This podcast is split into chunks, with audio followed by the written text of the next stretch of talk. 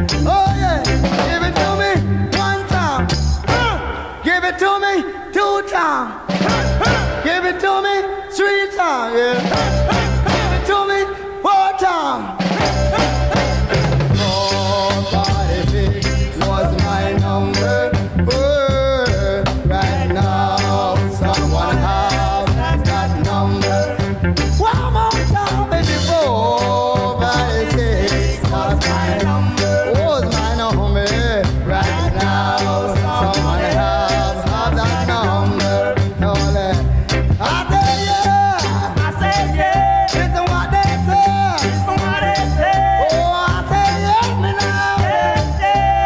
Welcome to Talking Giants, presented by SeatGeek. I'm your host, Bobby Skinner, here with my co-host, Justin Penik. We got our, a long interview with our friend Clem, which we, we planned for like 25 minutes, and then when we and whenever we start talking with him, we start telling stories and having a good time. Justin, how are you doing?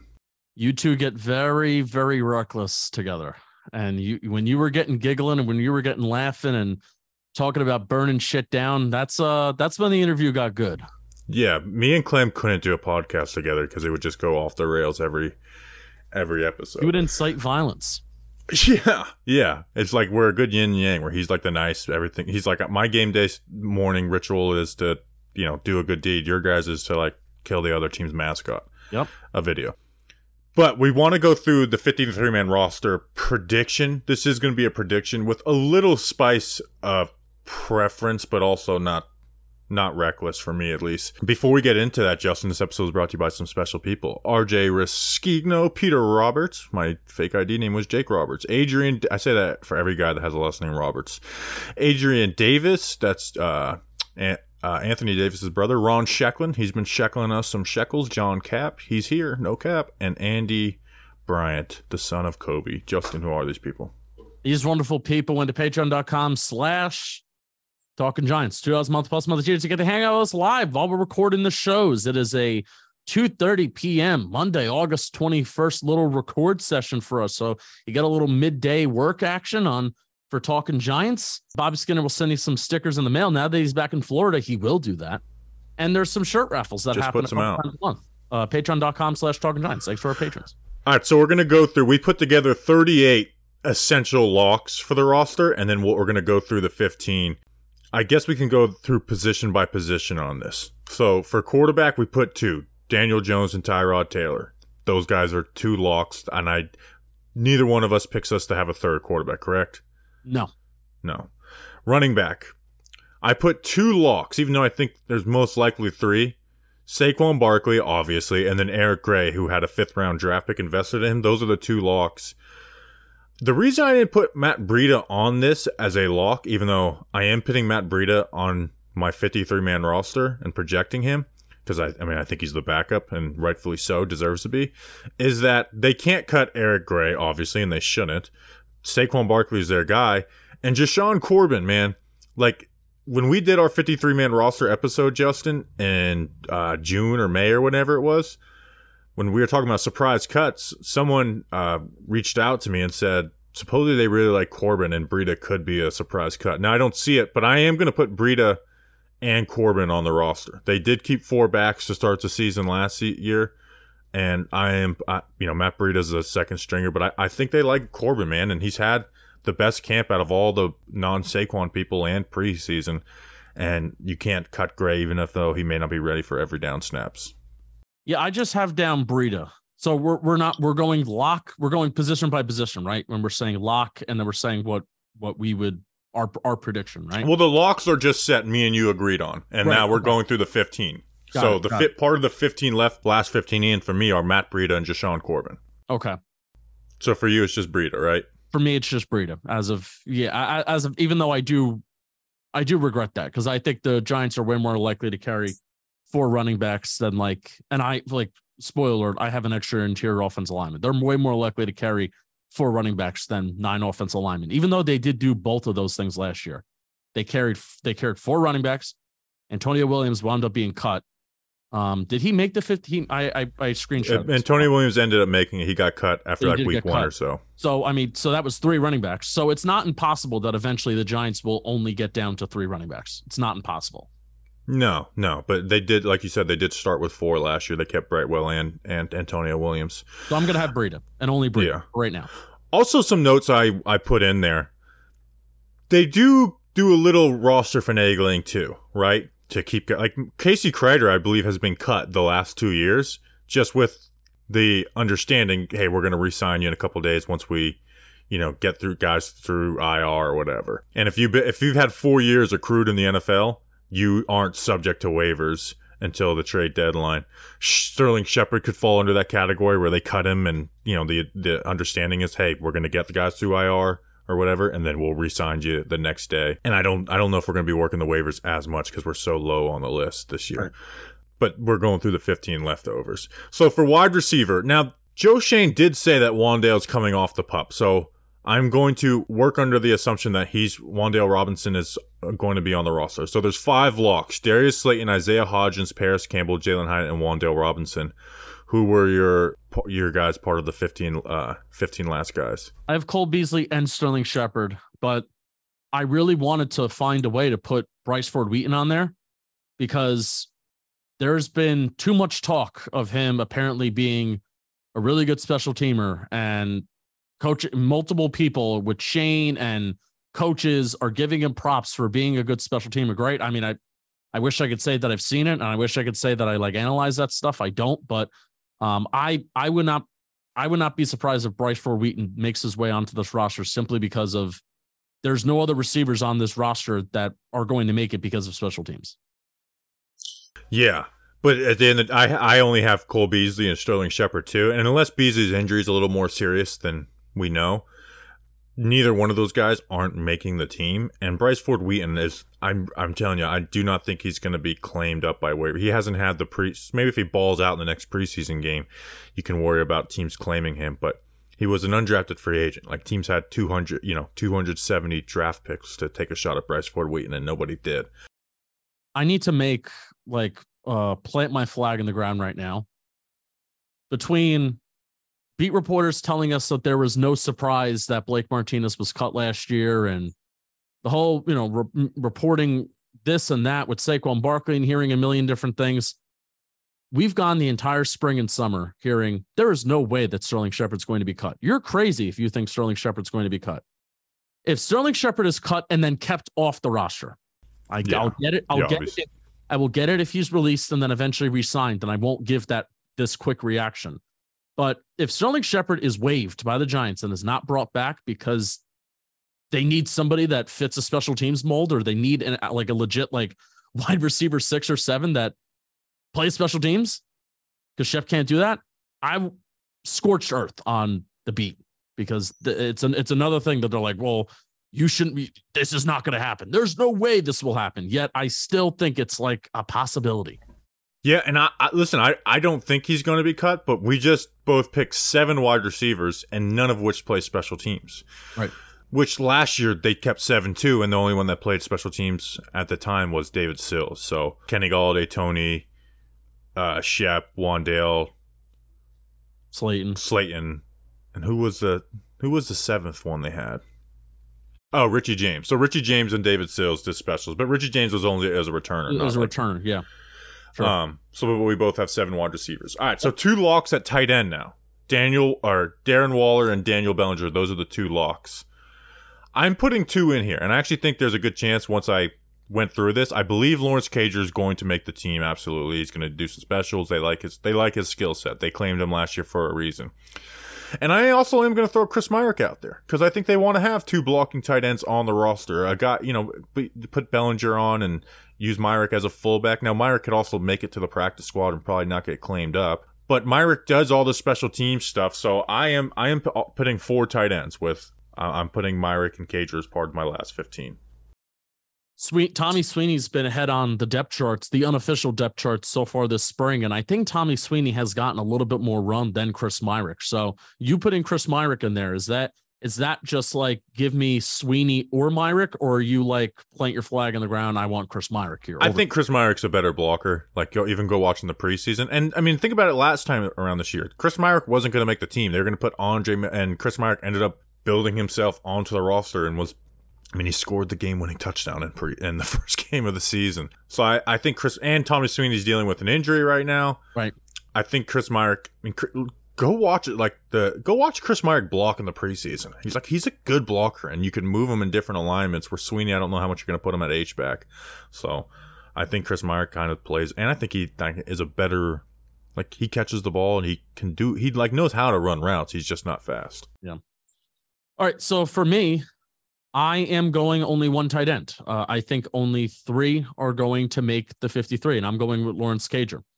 Uh, this is a prediction. This isn't a preference. I would like four to make it. I would love packages where you have Daniel Bellinger at fullback and uh, Chris Myarick at tight end. I, I, I think that is a very, very good, you know, kind of run blocking tandem at tight end. But I inevitably think that like we're going to see packages this year where Lawrence Cager has his hand in the dirt or Darren Waller has his hand in the dirt and like Darren, like Daniel Bellinger is that kind of like H back fullback. And even though that doesn't make all the sense in the world, this is just what I think they're going to do for the writing that's been on the wall this summer is they're using Lawrence Cager as an extension of Darren Waller.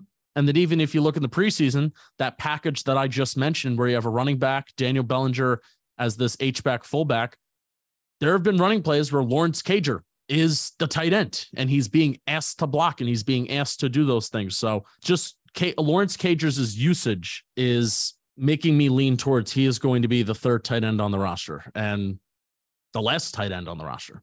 Yeah, Cager. Cager to me is a strong prediction for me. Meyer is like a you know what he does a lot of things and he is that blocker. All right, offensive line. Before I get into some other uh, special stuff you want to hear about.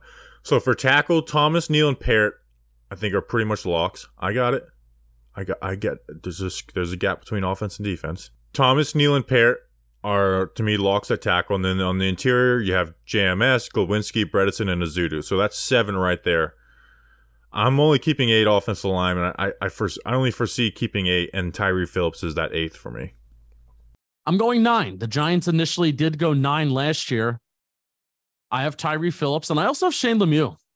I think Shane Lemieux is playing his way onto this team. Uh, I think he's had a good preseason. I think he's had a good camp, and we haven't really talked about him a ton. I can't say that I've like watched him a ton either, um, but he's been really good depth for this offensive line, and I think they try and find a way and keep him on here. So you replace Chris Myarick with Shane Lemieux. Tough. All right, Justin. Uh, before we get into the defense, today's episode is sponsored by SeatGeek. If you don't know what SeatGeek is, they're a ticketing app that makes tickets buying tickets super simple. With over 28 million downloads, SeatGeek is the number one rated ticketing app. I was actually uh, with some family this weekend. They said, "Yeah, we use we use SeatGeek. We use your promo code, which is Giants." I didn't use the promo code, but I did just use SeatGeek um, for tickets for the Daytona for my dad's birthday. There are more than 70,000 events every single day on SeatGeek, including sports, concerts, festivals, racing, and more. They always want to make sure you are getting a good deal, so when you're on the app, look for the green dots. Green means good, like in racing. Red means bad, like in racing. Every ticket is backed by buy- their buyer guarantee, and SeatGeek is the only site that lets you return your tickets ahead of the event with swaps which truly is a game changer. We've got the hookup. Use code GIANTS for $20 off your first purchase at SeatGeek. That's $20 off your first purchase with promo code GIANTS. Click the link in the description to download the app. You will be glad that you did. Dog Analytics in the chat. So no Marcus McKethan for either of us. No. Yeah, I mean, just haven't seen him. Yeah, he's not even really practicing or playing.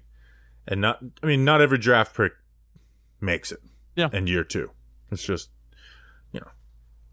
And I don't, I don't know what teams, are, like, I think he'll go to the practice squad, but I just don't know what teams are racing to claim Marcus McKeith. Right. Right. All right, defense. Defensive line. Dex, Leo, A'Shawn Robinson, and Nacho are four locks for the D line. And I, th- there should be a conversation about this guy who is my fifth, and that's Jordan Riley, and he's my only. He's he is the only defensive lineman I have outside of those four. Is it the same with you? Same with me, and he's earned it. One, he's having a he's playing really well as a, in the preseason as a run defender. He doesn't still doesn't add much as a pass rusher. The coaching staff, the front office, Brandon Brown, Andre Patterson, they're like bragging about this pick. Like they are, they are like they're talking about the process, like like talking about hey, like, and they've openly said his film sucked. Yeah. Like they're both they're you know not in in, in nicer words than that, but they basically said, yeah, his film kind of sucks, but we you know we And you uh, would kind of agree with that, right? yeah yeah his films he was you know the like like I said I, I kind of had like hey he's a fifth defensive tackle at best. And now I'm like, okay, he could maybe be the third guy off the bench as a run defender if he if he continues to grow. And he's not perfect now, anyways. Like I don't want to overreact, but they are like bragging about this pick, and because of like, hey, his film wasn't good, but we went there. Dennis Hickey went there, identified him. We got Dre and Cox there to go and um and you know talk with him and work him out personally, and he sticks out like and and they they are like this is the pick they love talking about the most. It seems Yeah. like more so than Hawkins. Yeah, which Haw- you would they have talked very positive positively about Hawkins, but they've almost treated Hawkins as like, yeah, we we we we didn't fully expect it, but he's competed, and now we're expecting him to be here versus uh, Jordan Riley. Jordan Riley, that was the one pick out of out of this entire draft that we were just like meh, and he has been way more than a meh, way more Yeah. than, and, and it's and it, you know what's crazy, Bobby? It didn't even start it wasn't even at the start of camp it was the joint practices with detroit and then it was the preseason game and then everything has kind of like snowballed from there and you know it, and it's funny how you know art I, art was really talking about him very positively um at, at the joint practices on on the side with us and I'm like, well, clearly, I think Art's hearing something about Jordan Riley. It's not, it's not just maybe Art really noticing this third stringer really sticking out. So a lot of people in the building are talking well, uh, good about this guy. Yeah, and this is where it's like when we t- came out of the draft. When I like, when I say that I really loved the day three of this draft, it wasn't just like I didn't. I don't come out of. I haven't come out of most drafts saying that. You know, 2020 I loved, but that was more at the top with Thomas and McKinney. And this draft, it was like day three, man. Like I really liked these. And, the, and honestly, Eric Gray has been the only one that's kind of under, uh, you know, been a little underwhelming with expectations. But he's looked decent as a runner, Yeah. broke some tackles and stuff. So five defensive linemen, outside linebacker, edge, Kayvon Azeez and Jihad are three locks. Are you keeping four or five, Justin? I am keeping five. They kept five last year. Uh, Tomon Fox, again, prediction. Tomon Fox and Oshane Ximines, I believe, will make the 53. So I only have Fox. Oshane is playing at the end of preseason games. Yeah. And I think maybe he like they didn't want to originally bring him back, but they did after they didn't get anyone in the draft. I think they're going to keep Fox, and then Baldonado, uh, Baldonado will be on the practice squad, and it might be that just Oshane's kind of done here because I mean he's playing the end of preseason games, and that's not what he was doing last year. I still think you need to keep five edge rushers, especially with you know knowing Azeez Ojulari's you know limitations injury wise, and you know do you really want Jihad Ward and Tomon Fox being the only two edge rushers that you have on the team? If one of those edge rushers do, does go down, obviously you can run more three defense alignment sets, but I don't know if you want to pigeon pigeonhole yourself like that. So Right. They'll carry five. Inside linebacker, Bobby Okereke, Micah McFadden, and Darrian Be- I think Darrian Beavers would be at lock. Those three. And the, I'm not keeping like a true depth linebacker after them. I got two, but it's Cam Brown and Carter Coughlin only for special teams. Cam Brown was a special team captain last year. I know people want to push him out for uh, Bryce Ford Wheaton. He was a captain, and Carter Coughlin, like you see him make plays on special teams consistently. So I have I have five, but two of them are really only specials only guys. I'm with you, right there with you. Corner. Adoree Jackson, Deonte Banks, Tre Hawkins, and Cordale Flott locks. That's four. How many are you keeping and who are you keeping? I'm keeping two more corners, Darnay Holmes and Amani Oruwariye. Um, I did not think that Oruwariye was going to make the team. Like, you know, even he's getting cooked, he's getting cooked, he's getting cooked all camp. I think you gotta, because when you look at the outside corner depth, with the four that are locks that you mentioned, you have three starters, Adoree Banks Hawkins. Ideally, in an ideal world, you have a slot. Uh, uh, ideally, like Cordale Flott's your starter in the slot, and then you have Tre Hawkins is depth because you don't want to be starting two rookie corners on the outside. But I kind of think that's what the Giants have to do. They have to put Adoree in the slot. They have to have Banks and Hawkins on the outside just because the slot corner is so bad. And if Flott's not good enough to start in the slot, or nor is he not good enough to compete on the outside either, That is really bad depth that you have a corner. So I am keeping Amani Oruwariye around with Darnay Holmes. So I'm only keeping Darnay because I don't think Aurora is even that great at depth. Also, Flott, he's kind of back to playing outside corner. And Right. I remember the conversation we had with Dunleavy uh, in May at OTAs where he's like, they, in the building, they kind of think he might be better suited on the outside. A six round rookie is beating him out for the even the outside job. Yeah, but I, I view Flott as like the backup outside, and then Darnay is the backup nickel corner. Yeah. Right now, so I have five. You have six. Safety: Xavier McKinney, Jason Pinnock, and Dane Belton are three locks. I'm keeping six safeties, Justin. And Gervarrius Owens, my guy, mark it down. Bobby McCain, still think he's making the team, and then Nick McCloud, who's kind of your do-it-all utility special teams guy. So I'm keeping six safeties. And I'm keeping five. I had the additional corner, so I'm taking one safety out. Gervarrius Owens, I am keeping. Nick McCloud, I am keeping. I wonder what that injury is. I think that's a that's kind of like something that I'm wondering. I know a couple other people are wondering what that injury is. That injury and how long it could be could be the difference between Nick McCloud staying on the roster and making the 53 or getting like a waived slash injured little settlement there um, as we approach 53. I do not have Bobby McCain making my 53 man roster. I hope Nick McCloud is okay. All right, Justin, why don't you talk to us about something? So, for just do a run through. So, we had our locks. My last 15 in are Matt Breida, Jashaun Corbin, Cole Beasley, Sterling Shepard, Lawrence Cager, Chris Myarick, Tyre Phillips, Jordan Riley, Tomon Fox, Cam Brown, Carter Coughlin, Darnay Holmes, Gervarrius Owens, Bobby McCain, and Nick McCloud. Who are yours? My last 15 in. Running back, Matt Breida. Wide receiver, I have Cole Beasley and Sterling Shepard. Tight end, only have one, Lawrence Cager. Interior O line, I have Tyre Phillips and Shane Lemieux. Shane Lemieux is probably the big luxury uh, pick that I had, but the Giants did carry nine interior, nine offensive linemen last year. What a He- luxury. Defensive tackle, Jordan Riley. Um, edge, I have Tomon Fox and Oshane Ximines making it. Interior linebacker, I have the special teamers, Cam Brown, Carter Coughlin. Cornerback, Darnay Holmes, Amani Oruwariye. And safety, I have Gervarrius Owens and Nick McCloud. We will also put this in the description. All right, Justin, why don't you talk to us about something before we talk to Clem? I will talk to you about something. And, and guess what? Uh, guess what? Farmer's Dog, new sponsor. Rear, rear, rear. The results of switching your dog's food from kibble to fresh can seem like magic, but the farmer's dog doesn't use any sorcery or secret ingredients to make their fresh food just science. And I can, guess what? I can back this up. My dog, Mikey, everybody knows Mikey. My dog, Mikey, just got some fresh farmer's dog food. Bobby, do you want to tell us about your dog?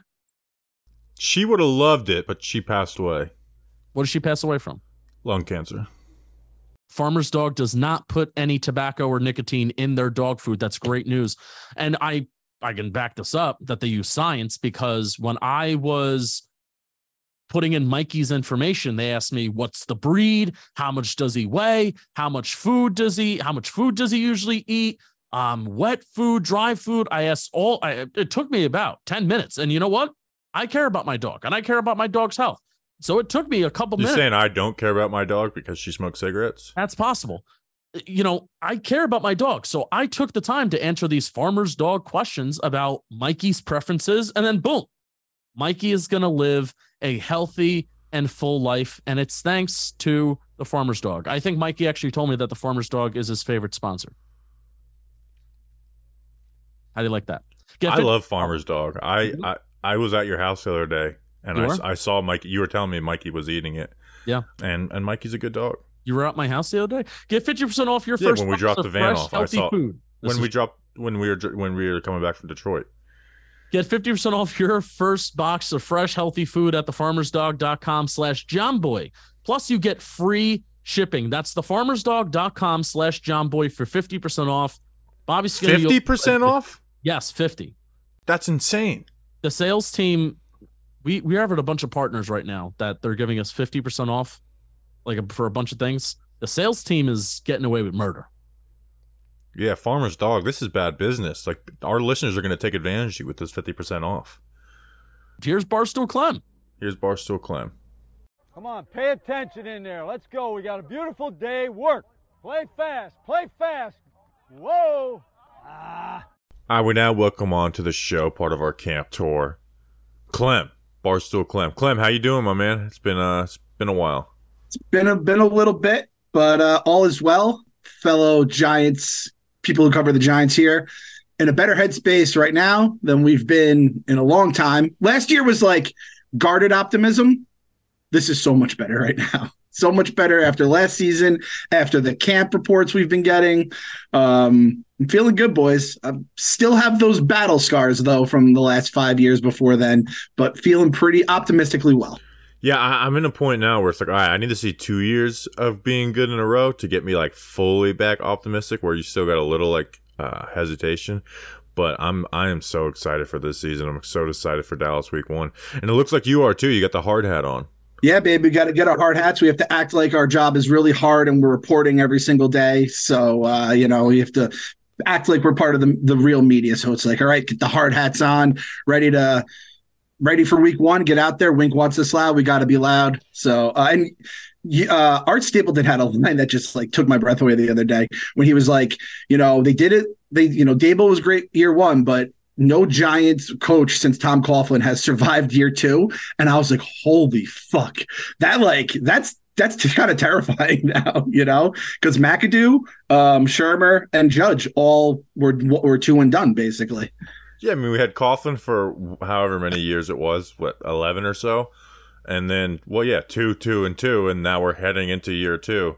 Now, at least with Daboll, I guess with McAdoo too, it was like going into year two was a little earned, where Shurmur and, and Judge year two was Yeah. maybe not like optimism wasn't as earned as these guys, but it's like man, you- I mean you're there, you feel it, and it's like you know they they feel like a team that's going to go. And D- DJ got paid. Did you ever did you ever waver in the last four years? Not for a minute. I'm wearing my Danny Dime shirt right now. Mm. Um, I so I wavered. Like I don't want to make it seem like I was Daniel Jones guy from day zero because I didn't watch. I don't watch college football much. Um, you know, like a lot of people in the Northeast, it's kind of like we've had such shitty college football. I was a Syracuse fan back when McNabb was there. Goes Tommy to the DeVito. Eagles. Yeah, yeah, Tommy DeVito keeping the tradition alive. So like I, you know, the whole Daniel Jones thing, the night of the draft, I was like everyone else. I'm like, I thought we were gonna get this guy at 17. I wanted the Josh Allen pass rusher. I fell into all the traps everyone else did. But the next day, I said, fuck this. We have to like support our guy. And from that moment on, I never did waiver. We have the Daniel Jones hype group on Twitter where we basically just build up Daniel in our own little private corner of the internet. Darius Slayton has to be a member of the group, by the way. He is the greatest hype man on the planet for Daniel Jones. So I'm really happy our guy got paid. I love how much it's pissing off like the people in the media, the other fans. You know, it was his fault Saquon wasn't getting paid at one point. It's just beautiful to see. And if our boy can go out and just uh, put out some numbers here like he's doing in camp, we're going to be loud we're going to be very, very obnoxious. And Bobby, you will be right there leading the charge with us. I There were it. times where it, this off season where it's like, is is it Daniel Jones' fault of everyone not getting the? I mean, Lamar Jackson like brought up Daniel. I was like, what? There's no correlation to any of this. Like, there's there's very clear differences in this, but it is kind of crazy. Like, I started doing this in 2019, which was the Daniel Jones year, and now it's like, luckily, this is the first year we've re-signed our own draft picks in like 10 years too. So it's like, okay, the guys that came in with me are, are getting re-signed. Where before that it was Sterling Shepard, and then before that it was Odell. it's crazy too that after all the shit we talk about the GM who shall not be named, it is all his guys that are getting resigned. But like you hit, you you keep drafting in like the top ten, you will hit. But you have to give him credit. Like he got his quarterback is back, his running back, who everyone hated at two, is back. When that draft, like the 2018 draft, like the top five and ten. It's like those guys are all over the place now. All the quarterbacks we thought were going to be good are for the most part in new places. Baker is sharing Danny's locker. I love that Baker has to see. I hope Baker doesn't get Danny's locker because they're sharing at MetLife right now.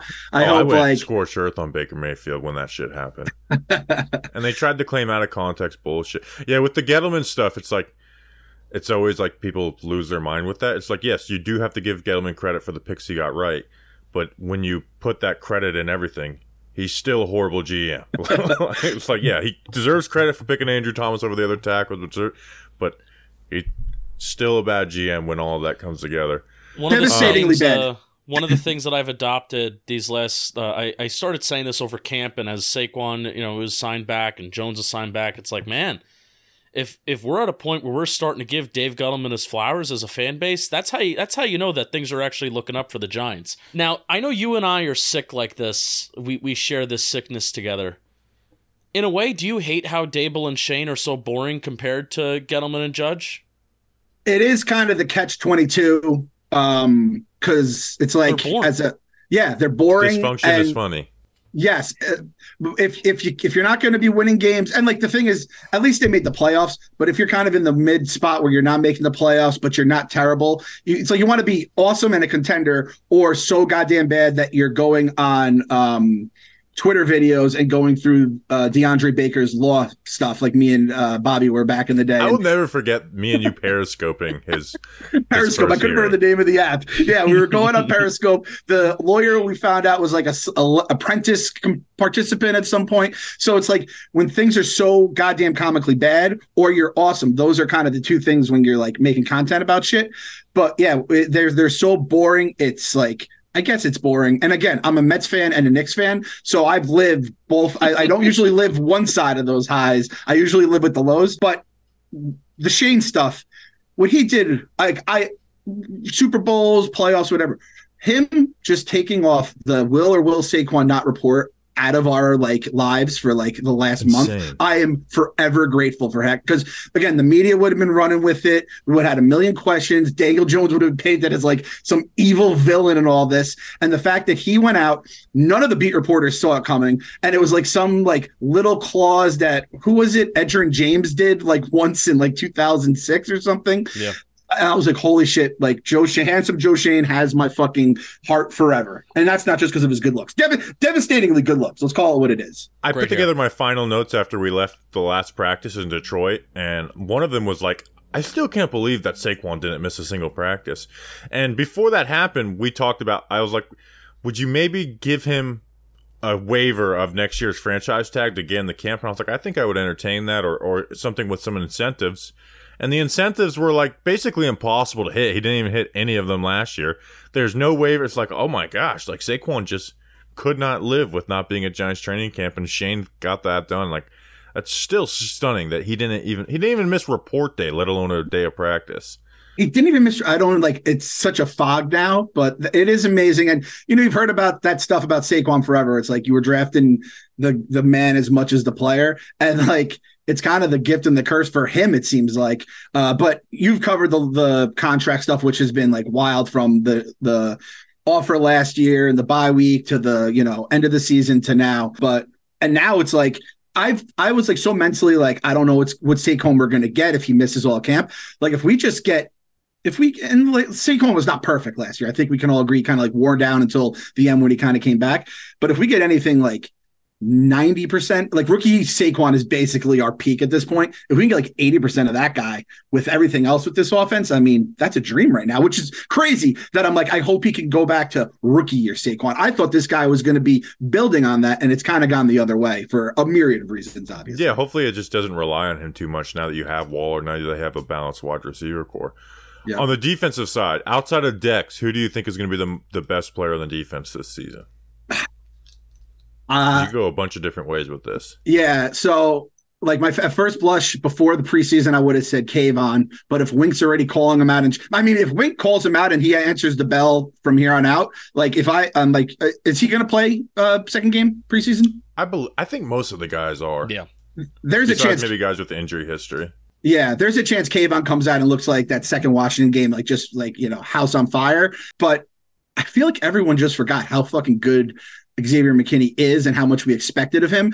And like I I listened to a lot of the like league preview podcasts just getting ready for the season. And it's like there's always excuses. Oh, you know, the Jaguars, you know, once they moved their corner, their slot corner, and they moved the guys around, everything came together. No one talks about how Adoree Jackson just missed like half the season. McKinney like fucking almost lost his hand. And we were playing kind of like with a shitty secondary where Wink's entire uh, defense is built around having a secondary that can protect well, which is why he's no longer in Baltimore because of that last season.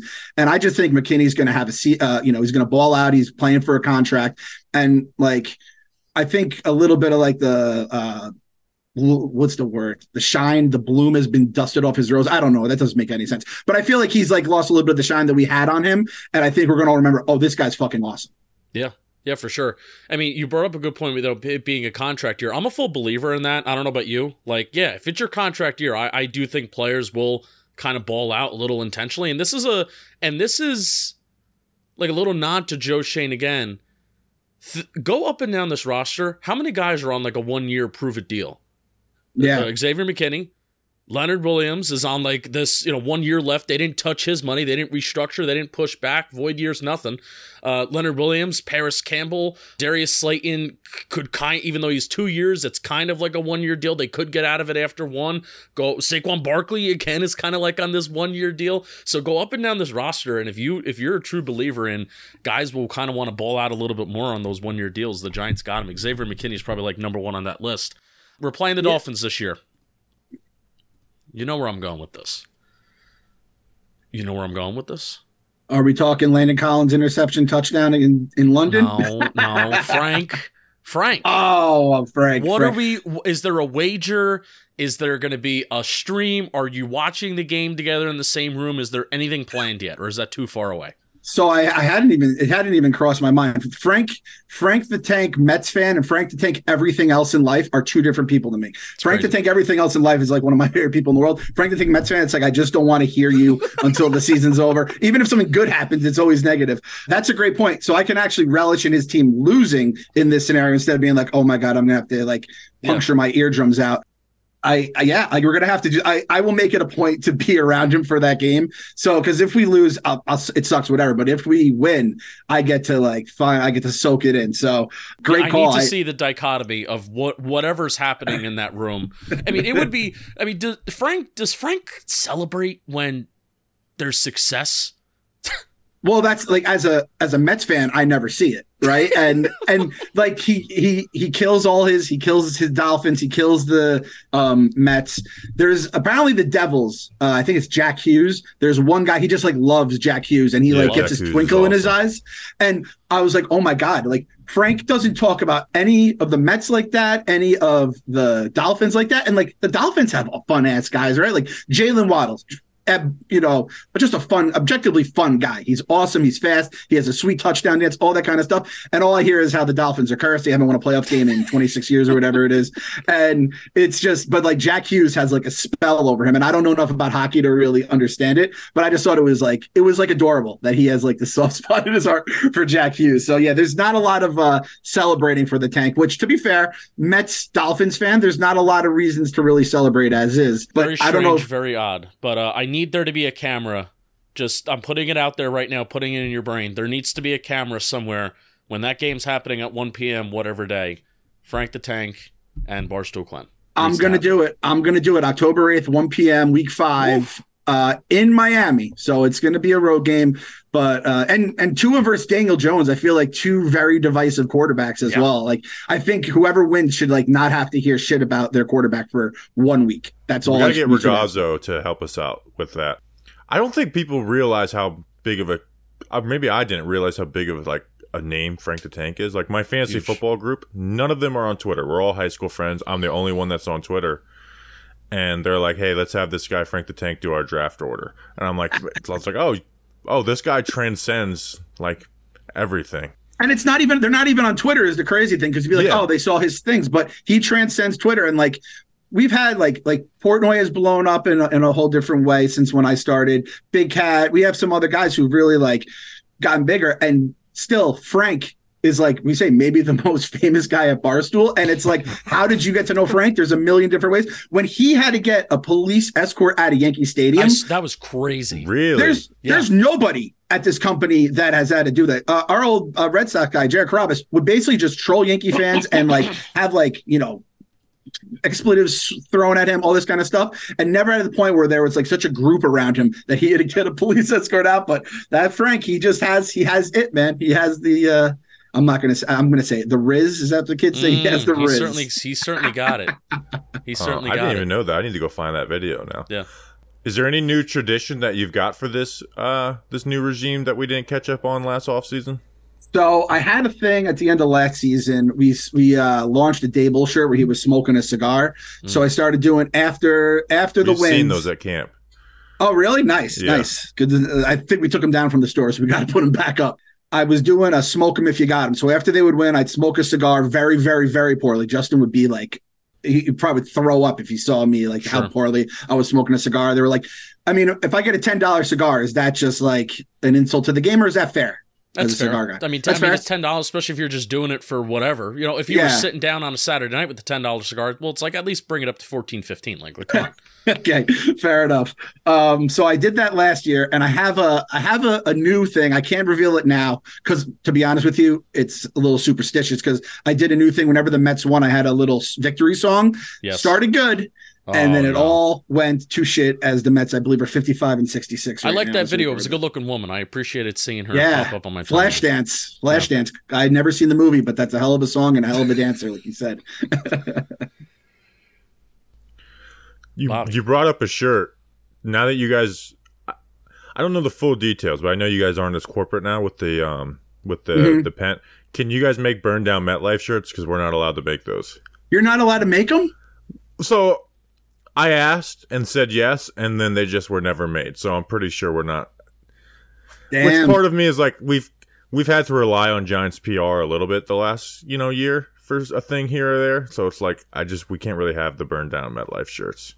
Well, I damn Jomboy went fucking corporate. This is sad, man. It's it's like know, hearing this I and I guess the fear is if someone actually does burn down MetLife, it comes directly on the guy selling the shirts. But I mean, if we were gonna do it, we would have done it by now, right? Like if those last five years of hell with that Yeah. stupid, It's- awful goddamn stadium, we didn't do it then, we're never gonna do it. Yeah, it's kind of past now. But we did have like a funny conversation at camp when it's like, remember how much we were joking about burning down MetLife, and then all of a sudden the Broncos stadium was on fire. It's like, man, could you imagine if in that time frame that it actually happened at MetLife? Citi Field lights on fire every year. I don't know how, but somehow, some way, some it, it always. I guess that's like a metaphorical It's a for the metaphor, Mets fans. yeah. yeah, exactly. Which, speaking of which, not enough people are talking about how me and you saved the Giant season by the, you burning that boat down in Miami, and it Dude, just we did. We burnt down the boat. Like we literally burnt down a boat in Miami and saved the Giants season. Like there's two things that won the Giants games last year. Me and you burning down the boat in Miami, and then Mr. Brownstone in North Carolina drunkenly proclaiming 25 times on our podcast to let's win some games. Let's win some Have you seen that? No, Oh, dude, I, I have to. I'm, gonna, I'm gonna send them all. I'm gonna send you all the clips afterwards. please do. So one of our biggest listeners, like a one from day one, like one one of like five listeners who actually has my phone number. I have it right like, here. Consider him a friend. We did a live show at in Charlotte, North Carolina, because we just had a bunch of listeners from. Hold on, Justin. He, I was this the race? This was the race, right? You guys went down for the race or no, whatever. this was the this was last off season, not even like NASCAR bringing Okay. it. We just went and did it. So we had about twenty, like twenty to thirty people show up, and we did a lot. We did a show from there, and Mr. Brownstone didn't started drinking Natty Daddies and didn't realize uh-huh. they're like eight percent alcohol. And He just thought they were nat- natural lights. So, Oh, so and he just and he was on the show while he probably like down like eight or nine of these in a couple hours. So this is a 28 second compilation of Mr. Brownstone saying, "Let's win some games." yes. Uh, over over like a 30 40 minute show. I just want to win games. I just want to be a winner, mother. That's all I want. That's all we want. Um, Let's win some games. and we meet about He's being making fun of silly now, but he knows we, he wants to be a winner more than anything. Let's be winners. Tallahassee's, Who like, not? I even part of he Florida. bet- I bet Just interrupting us like middle of conversation, like how he wants to win. love all y'all. Let's go. Let's win some games. Let's win some games. He was also he would also hold up the so he had a handheld microphone, and some of us had like other you know just like uh, headsets. So he would hold up the microphone, even though we all had microphones. He would like hold it up to us like he was interviewing us, which was probably the funniest part. For like over part. five minutes without his arm getting tired. Yeah, just like he was just holding it. up a microphone. There's um, your he- shirt. Let's win some games. He was- and he- we got it. he was leaning on a on on the camera at at one point. Oh my god! we made the fell. shirt. Let's win some games. I'll have and to it's send you one, one. of our best it's- sellers. It's like it, it became like roll tide for me last year, where it's just like when whenever a fan would come up to me like in public, I'd be like, "Let's win some games. Let's win some games. Let's win some games." um, so so us burning down that boat in Miami. So we got to figure out a way to get them, make sure they win again this year. So we got to think of something. yeah, like we have now we have to basically need bad stuff to happen to the too good and like the Cowboys and the Eagles, we need to ensure bad stuff happens to them. We've taken care of the good stuff happening to us. The Cowboys, Mike McCarthy calling the shots more Yes. and Brian Schottenheimer having any part of control of that offense is I think already we're already good on that side. Like the, the well has already been poisoned for the Cowboys. I Yeah. think it's the Eagles that like, you know, every time they just sit in the draft, the best player in the draft falls to them in like the teens somehow. You're like, what the fuck? How does this keep happening? And We that is just the crazy thing where we could win nine, 10 games this year and still finish third in the NFC East. E- Exactly, exactly. It's not right. It's and for like we had like uh, you know there was probably like three or four years where the NFC least we heard all the jokes, but it's like almost every other year of my life there's one to two just beasts coming out of this division every single year, and we had like that one little run. What was it? Two 2020 where it was like seven wins. That was a fun year. Could year. have won it. So, yeah. yeah, yeah. So It it's very been- fun year. It is still crazy though. I think we're on like 12 years or so of not having two division back-to-back division winners in the NFC East. Um, It's nuts. Wow, I didn't yeah, realize it's, that. it's, it's like I think it's going back to like 2010 or wherever. Yep. You talked about doing bad things. We were. T- I don't know if you saw these. Every every game day morning at 8 a.m. we would tweet out "Good morning," and the other team's mascot being killed. And we we actually we we retired that this year because we were like game day should be a day where you're gaining followers. I did some stuff. research, Clem. We were losing followers, especially in like the stretch where we were playing the Lions. People didn't like a lion being shot first thing in the morning, Sunday morning. the Jaguars, the Jags, Bears. the Bears is what started it, and it was. Did just you kill a random. cowboy? We just used like from an old western movie. Okay, that's fair. but people are right if you kill other people. But I mean, God forbid you show pi- show video of not even not- we us. We weren't even shooting the animal. It's somebody else shooting an animal.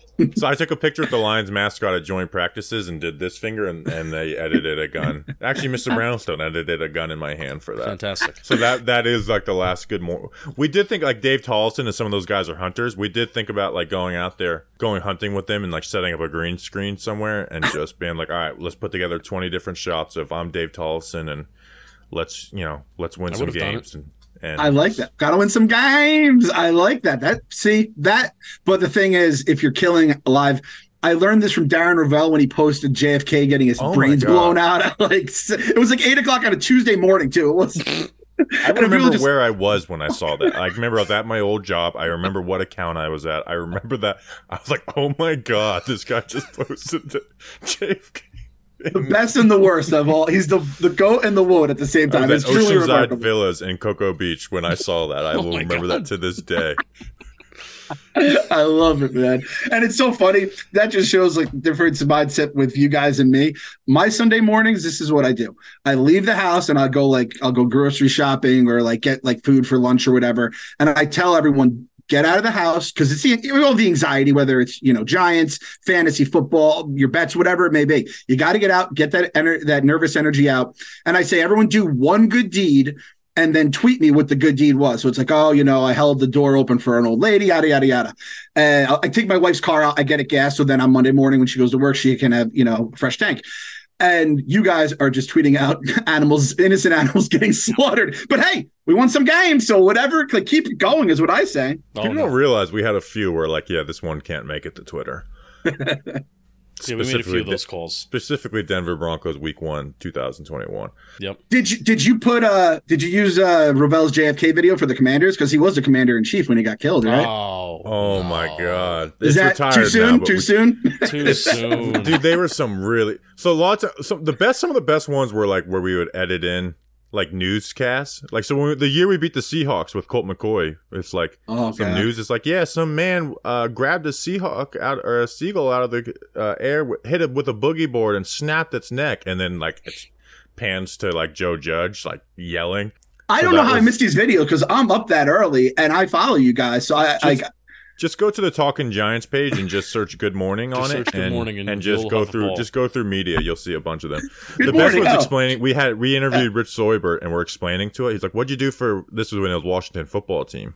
He's like, "What'd you do with that? What'd you do to blow up a football team?" And I was like, "No, I added a picture of." Daniel Jones shooting George Washington. He's like, "Oh, that's that's just wonderful. it's just like He's like, who, who is interviewing me right now? That's just got- wonderful.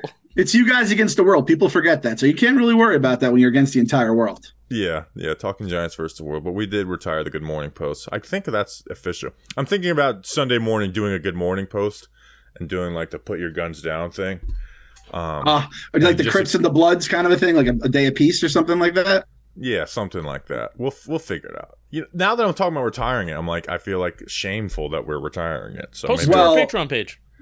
If if we start like zero and three, you're bringing that shit back. Like well, that's the thing is people would people started well people started blaming us when we were in that losing streak. And I was like, well, you weren't crediting us when we were winning for this, and Such you know, point. so I'm I'm really excited about my little my my, my little thing after wins. But again, I, I don't want to say anything because if I put it out there and then again they start 0 and 3, you get blamed for everything. And trust me, I'm superstitious. I blame the announcers when they're like, this guy hasn't missed a field goal in 84 kicks or something like that, and then he just shanks the fuck out of it. Yeah.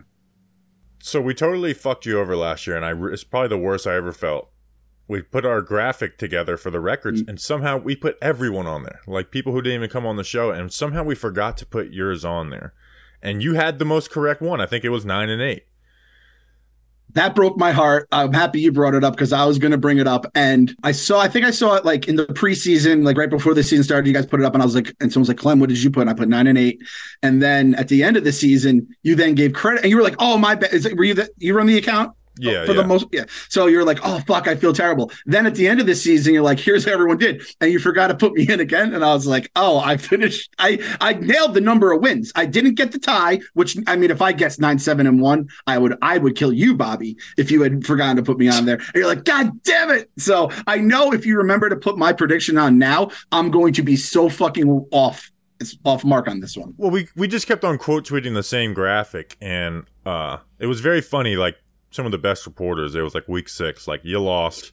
um, that's that's you know because we started what six and one last year or five and one or whatever it was. No, it was we, were, we definitely started six and one because I remember writing a blog saying the Giants started six and two, and that's all I have to say about that. Because whatever the eighth game was was like just an absolute Seahawks. sh- Seahawks Seahawks. It was, was such a shit game, but I was like six and two, and I put a picture of Tom Coughlin as the thumbnail because every year we would start six and two with him, and I'm like, all right, six and two halfway mark. I have I still have no clue which way the season's going to go. We can go ten and six and make the Super Bowl, or we go eight and eight and like feel like the season was a complete failure. It was those were some wild times during the Coughlin era, man. So that, but that begs the question: What is your record prediction for the 2023 New York Giants? So I'm looking. I was looking at the schedule before we came on just to get like a refresher of it all, and it's impossible. To, like, I wish we played San Francisco later because they'd be on like their seventh quarterback by that point. See, I almost a- want them early because it's like they're going to be in flux with that. It may be Yeah, that's yeah. Purdy might still be like a little off. That's that's fair. And like the two games out west, it's just weird in general. I mean, I could give you a million scientific reasons. Anyone who's ever watched a game of football or played fantasy knows your fucking whole season's in flames by week two, or the entire NFL is. I'm going 10 wins. I get fuck it, I- 10 and seven. The tie is in my head right now, you know, because I, I want to get the record spot on 10 and seven. Um, worst case scenario, second place in the NFC East. Maybe win the whole goddamn uh, thing, but I'm saying at least 10 and seven. Uh, just depends what we do to fucking curse Philly. That's basically the only difference between an NFC East champion or not. So it's on us, Bobby, to win the NFC East. We, We, we, need saved the Jason fucking Kelce franchise. and Lane Johnson's old ass to like start breaking down. So- the- when I didn't think there was a chance, uh, Lane Johnson was was it Lane Johnson who was thinking retirement last year? Kelce. Both Kelce. of them were. Both of them, and these they both come back. Fletcher Cox refuses to retire, and now he's going to retire once like all the Georgia guys are fully fucking like fully functional NFL monsters. It's unbelievable how those guys just keep going. But uh, yeah, I guess like how do we get how how to get how to force someone to retire? I don't know. I have to, I'm like gonna Google that. I, I don't know how we get willing people to retire from million dollar contracts. But that's basically difference between the NFC East Championship or playing wild card weekend. We need to bump up Jason Kelce's podcast a lot, where it's like, oh, this this will make you money, dude. You don't need to play, play in the NFL. This is a very successful endeavor. Yeah. Maybe we'll have Jomboy Media offer him, or you guys offer. Actually, you guys have more money than Yeah, us. let's- let's, you guys uh, let's offer Jason Kelce like fifteen million a year for the podcast, and then get him to retire, and then pull the offer. You're like, psych. Okay. All right. I, the only problem is I think like our our nice safety net of like unlimited money is no longer here. But maybe like he won't know that, and we could just like bounce the check, and then by week one he can't get back. That's a and good excuse. like, hey, we don't have the money we once thought when we offered you this. I like this. I like, and I have to give that podcast credit. Like they do get some good sound bites, some good like things that go viral. So they do. Yeah, they do it's do a worth a good lot job. of money, Jason Yeah. Kelce. um, so ten and seven, I like it. I like it. Um, Let's do it. did LPG do eleven and six or ten and seven? Justin, do you remember off the top of your head? I think he might. It was not eleven. Okay, It then was I think- nine or ten. Yeah, How did so then- LPG not get nine wins? I, I'm looking at it right here. He gets eight and nine, which is like was optimistic at the time, but it's like that is the gold standard for optimism in Giants world. And he, I he couldn't I see think it was he had finally been beaten down into Yeah, like ruined him. being into like some realism, and then they fucking go and make the playoffs. So it's just like, all right, never again, never again will I try and be uh optim. What what's the what's the phrase that everyone word? Oh, cautiously optimistic. Never again will I be cautiously optimistic about this team. So we got our quarterback, we got our coach, and everything's starting to come together. Clem, we uh we appreciate you as always. I hate ending the interview. That's an interview, right? I That's oh, I, can I give you can I give you a couple takes here just to throw them out? Yes. Let's go. Okay, Jalin Hyatt. I thought he could have been like a really good speed guy. Um, if he wore uh, like 11, wearing 84 and having the hands where he actually catches with his hands, I'm convinced he will be our, our number one wide receiver by year two, latest year three. Absolute. I so mean- 84 is a good number for Jalin Hyatt. I'm I'm I'm not alone on this. I bel I believe that that's a good wide receiver number. It's incredible. I, I think 80 and 88 are the gold standard, and then 84 is maybe a, a a little bit behind it because 80 and 88 are so good. But uh, yeah, 84 is an awesome number. So I think Hyatt's going to be awesome just simply because of that. Yep. Um, I this scares me. Uh, a lot of you're talking defense. We we, we talk Hyatt with offense. Special teams is what scares me, and it's not even because. Uh, what, what do we say about uh, Thomas McGaughey? Very well Like, respected. very well respected around the league, and Daboll was ready to fucking murder him. That was incredible. That was. Um, One of the beat reporters asked one of the best follow ups I heard because he came out in his press conference this week. He was like, "All right, let's talk about the seven thousand pound gorilla in the room." You know, blah blah. blah. And then Bob Brookover of NJ.com. It's like, all right, what about the four thousand pound gorilla? Why was there only ten men on the field? And he was like, "Oh, I didn't, re- I wasn't ready for that, uh, that that uh, follow up." That's a great line. I mean, the coverage is like special teams coverage. There's a million reasons why shit, shit can go wrong. I would, I wouldn't mind if we had changed a coordinator, but when, I know like the NFL is trying to get rid of them. Basically, when can we just get like good returners? You know, like Gary Brightwell, I guess could get better, and then we have Gray. Is Gray going to be our? our, our I think and is going to be the returner. And I'm not asking for Adoree Jackson back there. Every Giants fan was screaming the minute that he was announced as the punt returner, and as soon as he got hurt, we're like, "What the f-? like?" That was Daboll's That- one big slip up last year. This is how you know that was a horrible decision. You know, criticizing a coach in his first year that is winning, no ma- Yeah. essentially no matter what it is, the fan base will push back on you. Not that. Everyone was in agreement. Like, yes, this is a stupid idea. This is a bad idea. This is a bad idea, and no one pushed back at all. First and punt then- return. And then the first punt return, he gets Was it the first? Yeah. Oh my god, I didn't remember it was the first. That's that's terrible. Uh, But just special teams, I am a big time like believe I yeah, you need to have a ki- quarterback, you need to have a coach, and you need to have a kicker. Those three things, if you don't have those three things tied up to at least you feel good about them in a big spot, you're never going to win a Super Bowl. And this is the first year where I have to admit I don't I don't want to say it's definitely going to happen, but this is the first year I'm like Graham Gano. It feels like we've been riding this almost like a little too long, or feels like it's going to turn on us. And then uh, what's his name, the Scottish Hammer. I need to see him walking on the field without because he kind of like tweaked his ankle or whatever during that preseason game. I'm telling you, if special teams goes wrong, this all just goes to to like shit. With the the NFL is such like a close league that if your special teams is off, especially if you have a coordinator that we all kind of think stinks, I'm just worried that this is going to be the thing that blows up. So I'm I'm not saying I'm like I'm not, I'm not saying it's like a warning. It's like a watch. Like they're on my watch list. The mm-hmm. the the punter and the kicker right now. I'm a little concerned list, about 2023. Yeah, there you go. That's my takes. Jamie Any, Gillan. any other takes? You, we, you, all right, get 10 words on Darren Waller. He's so big. He's so fast.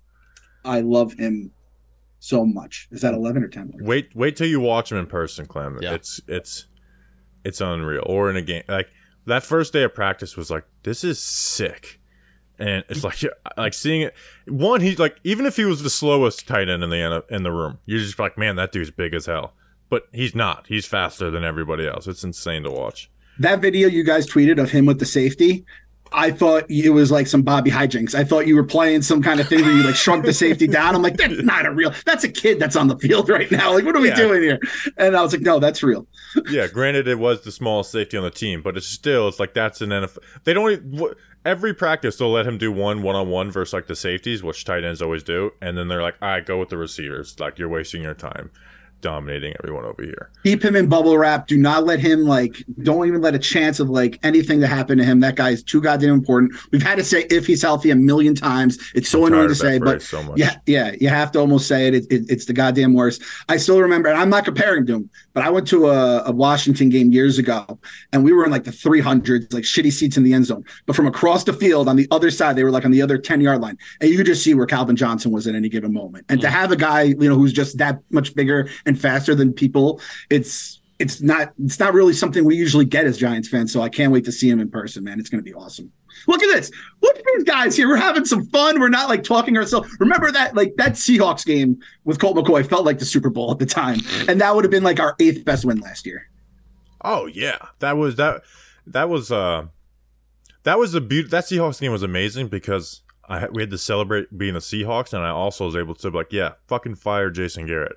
Which they they did not do. Colt McCoy. I was out looking for Colt 45s for the podcast for like 30 minutes, and nobody sells Colt 45s anymore. Not in Florida. They don't sell. I That's checked liquor shocking. stores. I checked ga- uh, gas stations in the ghetto. No, nothing had Colt What 45s does this anymore. country turned to? Uh, all right, but we're going, we're going, we're going uh, crazy. All right, Clem, thank you uh, for coming on at the Clem Report on Twitter, Instagram, all that good stuff. Appreciate you as always, and we'll Keep uh, crushing it, boys. we'll we'll see if we can find that burnt down boat. Thanks. Hey, Shula, you better hope I never get back in there. I will kick your Hey, baby, let's go out there like a bunch of crazy dogs and have some fun. All right, thank you, Barstool Clem. We could just call him Clem. We put Barstool in there for the clicks to get people Yeah, to click, but it's just it's just Clem. I've never called. No, no one ever calls him that. You've waited all year, and the time has finally arrived. College football is back, and so are the traditions, the tailgates, and the great offers from DraftKings Sportsbook. Right now, new customers can score two hundred dollars in bonus bets instantly when they bet just five dollars on any college football bet. Kick off the season with DraftKings Sportsbook. Download the app now and use code WORLD. New customers can score $200 in bonus bets instantly when they bet just $5 on any college football bet. Only on DraftKings.com, uh, DraftKings Sportsbook with code WORLD. Gambling problem? Call 1-800-GAMBLER. In New York, call 877-8-HOPE-NY or text HOPE-NY. In West Virginia, visit www.1800gambler.net in partnership with Hollywood West Casi- Hollywood Casino at Charlestown Races. All games regulated by the West Virginia Lottery. Please play responsibly. In Connecticut, help is available for problem gambling. Call 888-789-7777 or visit ccpg.org. On behalf of Boot Hill Casino Resort, Kansas. 21 plus in most eligible states, but age varies by jurisdiction. See DraftKings.com slash sportsbook for details and state-specific responsible gambling resources. Bonus bets expire seven days after issuance. Eligibility and deposit restrictions apply. Terms of sportsbook.com DraftKings slash football terms. You'll be glad you did. You'll be glad you did. I don't know where we're at at time now. Rodarius Williams waived and claimed by the Bucs the same day as his uh-huh. brother Greedy Williams. Was Greedy Williams also claimed? No. Tough. I- Here's I had a little problem though. Greedy Williams has not done anything in the NFL to have Rodarius Williams be called Greedy's brother. They are brothers. Not Rodarius is not Greedy's brother. He is their brothers. They are brothers. You know what's funny? Uh, I do think there's something a little fishy about why it happened now, and a guy who complained about playing time last year, but it also is Rodarius Williams. So it's like I don't, I don't think anyone's gonna dig deep on that one because he was you know gonna what's cut funny is that Rodarius Williams had like a Tre Hawkins light training camp in 2021, where we were like, "Oh, this this this fifth round day three draft pick is starting on the outside," you know, and was drafted as this press man corner and man coverage corner, and Well, they actually had him in the slot over Darnay. they they had him in the slot for uh, for a little while too. So he was starting, and then tears his ACL and just hasn't been uh hasn't been the same since. Only Giants corner to have an interception last year. I, was also I also was thinking about talking about how Giant Insider fell for a troll page saying that Oh. Jordan Riley uh, scouts are saying is better than Jalen Carter and I Monty think we're Smith. I think we're running we're running we're running on time. All right, we're running. We're we got a little too much. We don't have enough time to talk about how they fell for and said he's going to be a star. All right, we'll see you guys on the next episode. We have a player profile out tomorrow. We appreciate you guys. We'll see you then. Until then, let's go, Big.